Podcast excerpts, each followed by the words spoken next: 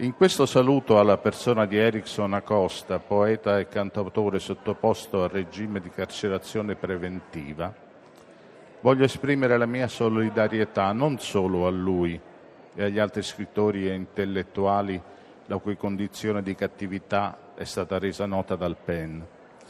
ma a chiunque soffra la privazione della libertà per difendere libertà di pensiero e di espressione. Sono consapevole della pochezza di questo gesto,